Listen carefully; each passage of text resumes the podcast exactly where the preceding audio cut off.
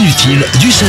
Tu sais Camille, parfois pour parler des Allemands, on utilise des mots pas très jolis, comme Bosch euh, par exemple. C'est vrai. Eh bien, je vais vous donner euh, le- l'historique de ce mot Bosch. D'où vient-il d'ailleurs Pourquoi on les surnomme comme ça les Allemands Et il y a eu une époque, hein, c'est vrai, pendant laquelle euh, on affublait les Allemands de toutes sortes d'expressions, notamment de Bosch. Euh, et c'est vraiment la pire des insultes. Euh, il faut dire que les Français utilisaient le mot Bosch pour tout et rien. L'apparition de Bosch remonte en fait à la seconde moitié du 19e siècle, vers 1860.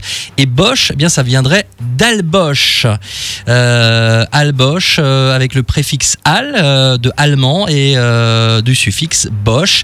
Et Bosch, avant de désigner euh, l'allemand, était utilisé dans l'argot du 19e siècle dans l'expression tête de Bosch pour désigner une personne à la tête dure, une tête de bois, puisque Bosch, à l'origine, c'est une boule, une boule en bois, comme celle que l'on lance dans un jeu de quilles, par exemple. D'accord. euh, Voilà, Bon, bah, d'accord. l'explication. Ah oui, il n'y a pas vraiment en fait de. li- Enfin, moi je pensais qu'il y avait un lien plus avec euh, peut-être une culture ou un. non, bah, c'est Euh, enfin, juste quelque que chose, euh, souvent les Allemands d'allemand. ont la tête dure, tu vois. Voilà, d'accord. Et donc, Bosch. euh, on utilisait Bosch pour cela. Ok. Voilà, Eh mais bien. il ne faut plus l'utiliser, c'est Tout pas à bien.